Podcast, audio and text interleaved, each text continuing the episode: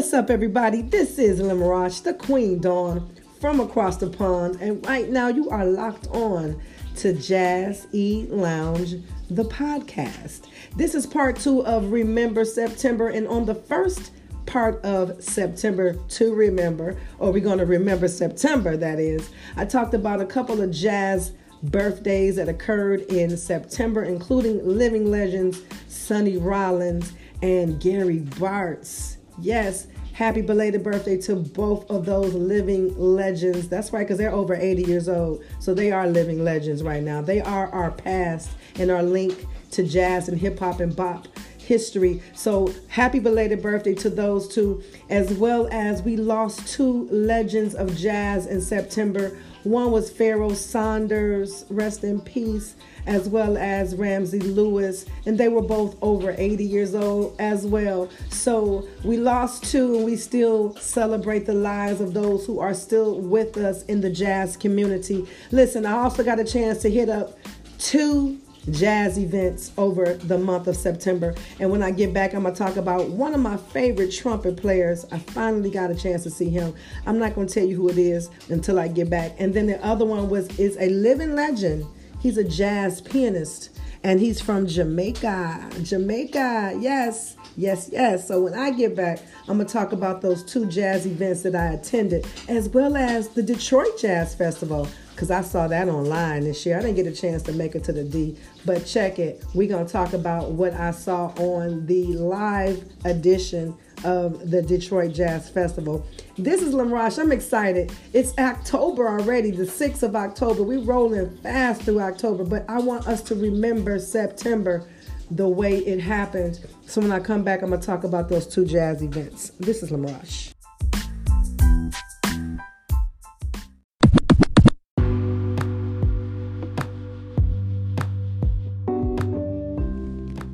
When we talk about trumpet players, who's the first name that comes to your mind? Is it Miles Davis? Freddie Hubbard? Blue Mitchell? Donald Byrd, perhaps? Hmm. We can go on and on. Lee Morgan. It's a lot of trumpet players out here. But right now and lately, I've been grooving to this one cat from New Orleans, Louisiana. He's a trumpet player. He's a young trumpet player, as a matter of fact. He just turned 39 years old.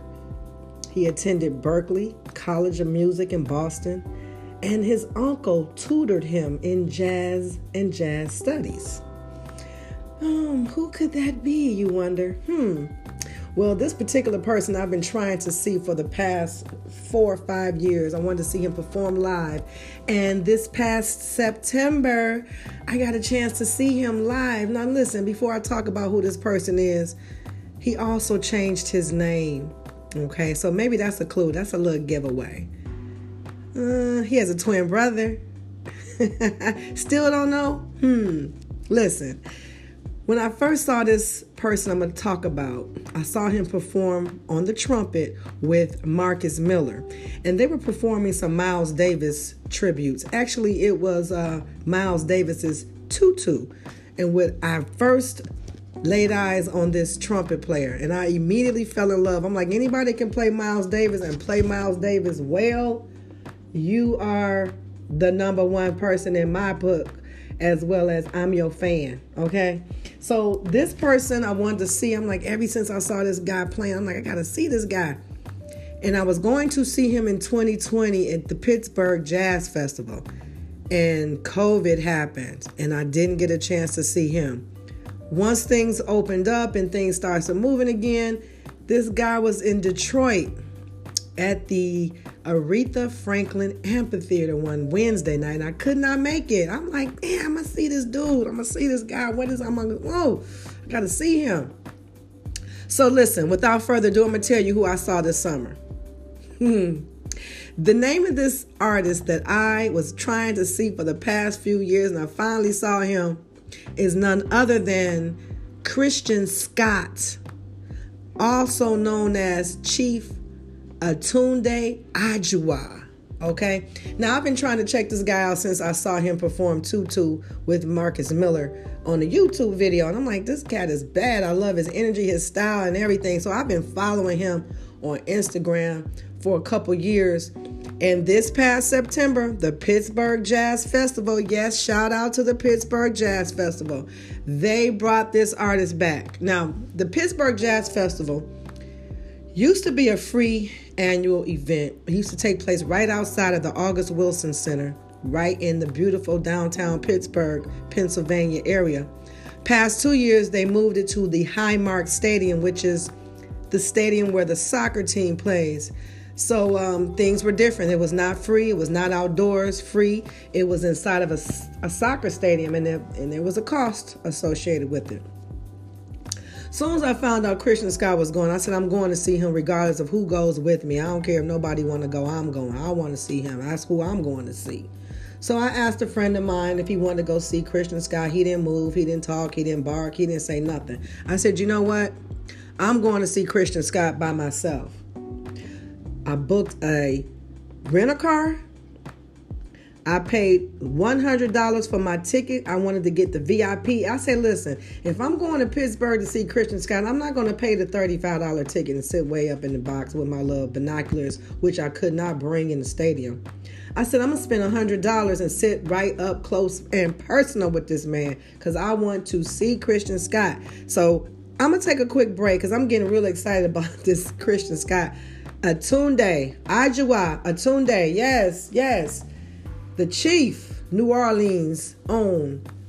Okay, so when I come back, I'm gonna talk about my adventure to Pittsburgh to see Christian Scott. So come on back, it's just getting started.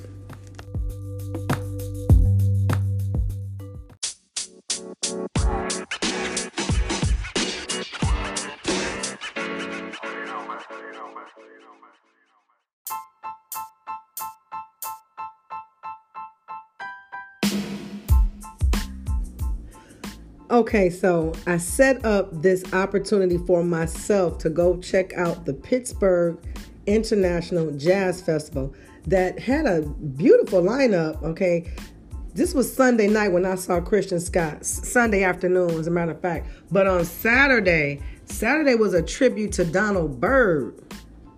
Donald Byrd was featured. Um, he was a featured artist. I love Donald Byrd and the Blackbirds, but it was Sean Jones on trumpet and Gary Bartz on saxophone who had a tribute to Donald Byrd. I missed that, and I hate I missed that. That's the second time they performed that tribute. But um, prior to the Pittsburgh Jazz Festival, the Detroit Jazz Festival went down. That was a Labor Day weekend. I didn't go to Pittsburgh um, this year. I was kind of disappointed. It was rainy and it and I wasn't too thrilled about the artists too. I'm gonna keep it real. I wasn't too thrilled about the artists who were uh, going to attend and perform, but it was free. All you had to do was show up with your lawn chair, keep it real, and watch the Jazz Fest.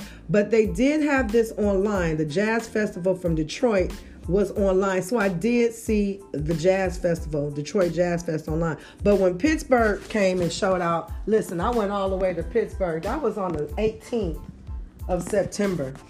Now, I drove to Pittsburgh. It's the first time I'm driving to Pittsburgh by myself. Jump on the road, smooth sailing. I don't have any problems. First thing I do when I touch down two hours after I leave Cleveland is a spot that's called the Strip District. In the Strip District, I went into the spot called Wholey's Seafood Spot. So I bought some lobster tails. I bought some crab legs to take home. I had my cooler, put all that in my cooler. I had some crab cakes, crab cake sandwich, lobster mac and cheese. I had some gumbo and some lobster bisque. When I tell you I was getting my seafood on, baby, please. I was doing it big style. So after that, I went to the stadium. It's $15 to park. It was right on the Allegheny River, overlooking the Pittsburgh Steelers Stadium. It was a beautiful 90 degree day that afternoon. I was looking cute, my little white dress on. People were showing up for the Pittsburgh Jazz Festival, baby. And I'm first I'm watching another artist. And all of a sudden, I look, it's three stages lined up on the soccer field. Okay, it was a middle stage and two stages on each side of the middle or the center stage. So I'm enjoying one artist, then I look to my right and I see Christian Scott on stage trying to set up his equipment. I'm like, oh snap, there go Christian Scott right there.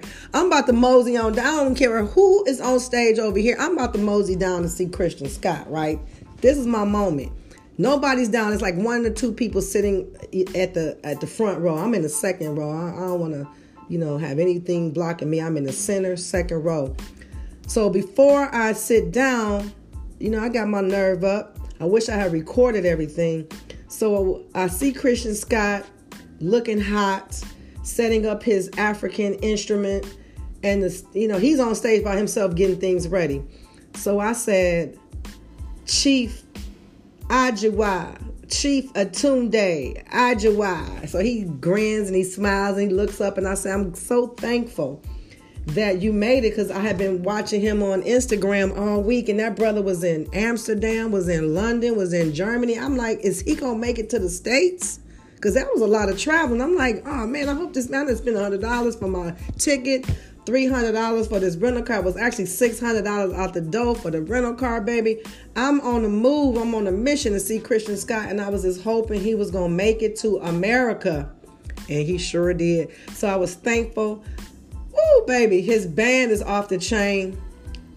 Um, look for the you look him up, look up Christian Scott and his whole crew. I think it's just percussion players Weedie. He's a bad djembe player, and I've seen him in Cleveland a couple times. You see, um, he's a bad bad boy, and he had this other young cat. He had some young cats. Bass player was young.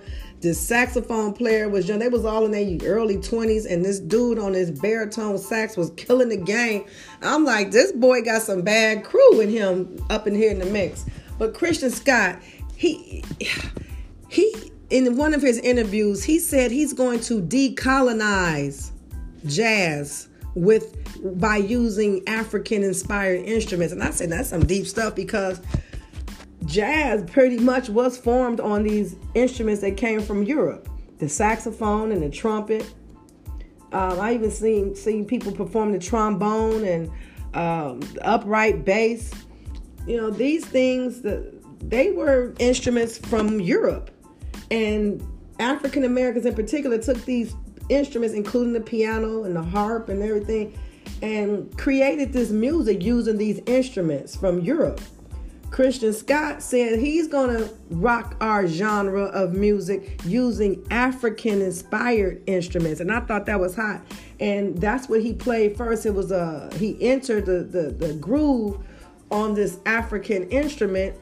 It's a string instrument, okay? It has a bow. Uh, I'm not sure the name of it, but you know, somebody gonna tell me what the name of it is. Keep supporting the podcast. But he started off with like an African chant and he just woke me up. And then he went into his um, other music that he gets into. And baby, he just set the stage off for I wasn't even quite an hour. I wanted to see him perform maybe two hours because he got that much music. And um, it was just an exciting time for me. The concert started at a quarter to five. By six o'clock, the next group was coming on. And um, I tried to see if I was going to get a chance to see him afterwards, but I was moving and grooving a little bit too fast.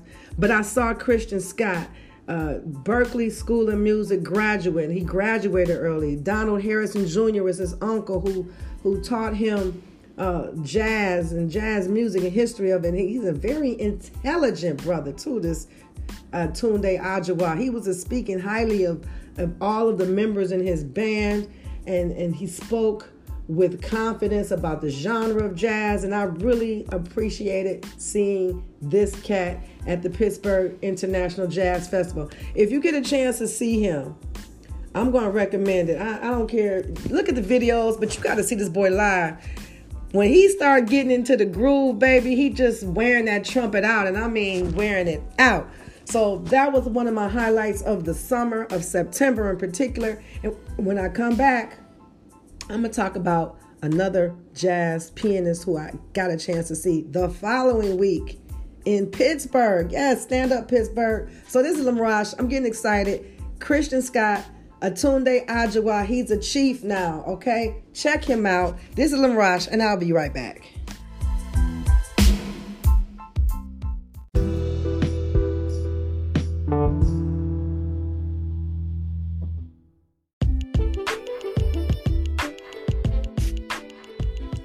When I say the words reggae, dub, jam rock, lovers rock, what really comes to mind? Hmm. yep. Maybe Bob Marley. Maybe Jimmy Cliff. Steel Pulse. Mighty Sparrow. But you know what? There's a Jamaican by the name of Monty Alexander who began to play his Caribbean influences on the island of Jamaica. But it was not until Louis Armstrong and Nat King Cole paid Jamaica a visit that he became very inspired by jazz. Monty Alexander is a living legend. He's 78 years old, he's a jazz pianist, and he was inspired as a young man by these jazz aficionados, classic men in the genre of jazz. And these were smooth men, I just named. Louis Armstrong, trumpet player, swing, um, Nat King Cole, a, a vocalist. He was also a charming man, smooth. And it was those two people in particular he was inspired by, and he began to play jazz music on the piano. He was not uh, classically trained, but he was gifted. He was uh, he was very gifted as a musician, and he moved to uh, Miami with his family in the 1960s. Um, from there, he just he was just influenced by so many different people, and I got a chance to see him perform live. It was just Monty, a bass player, and a keyboardist. Matter of fact, it was not that. I'm sorry. It was Monty Alexander on piano, a bass player, upright bass, and a drummer. It was a trio. Okay. Monty Alexander, who's a jazz pianist, was on stage performing some of his music that he has created. He also talked about people he met. Uh, he helped and write music with uh, Natalie Cole, which was amazing to me. Um, he mentioned several different artists as he would play. He would stop and talk about his influences, and I, I had the actual, I actually had a opportunity to meet him.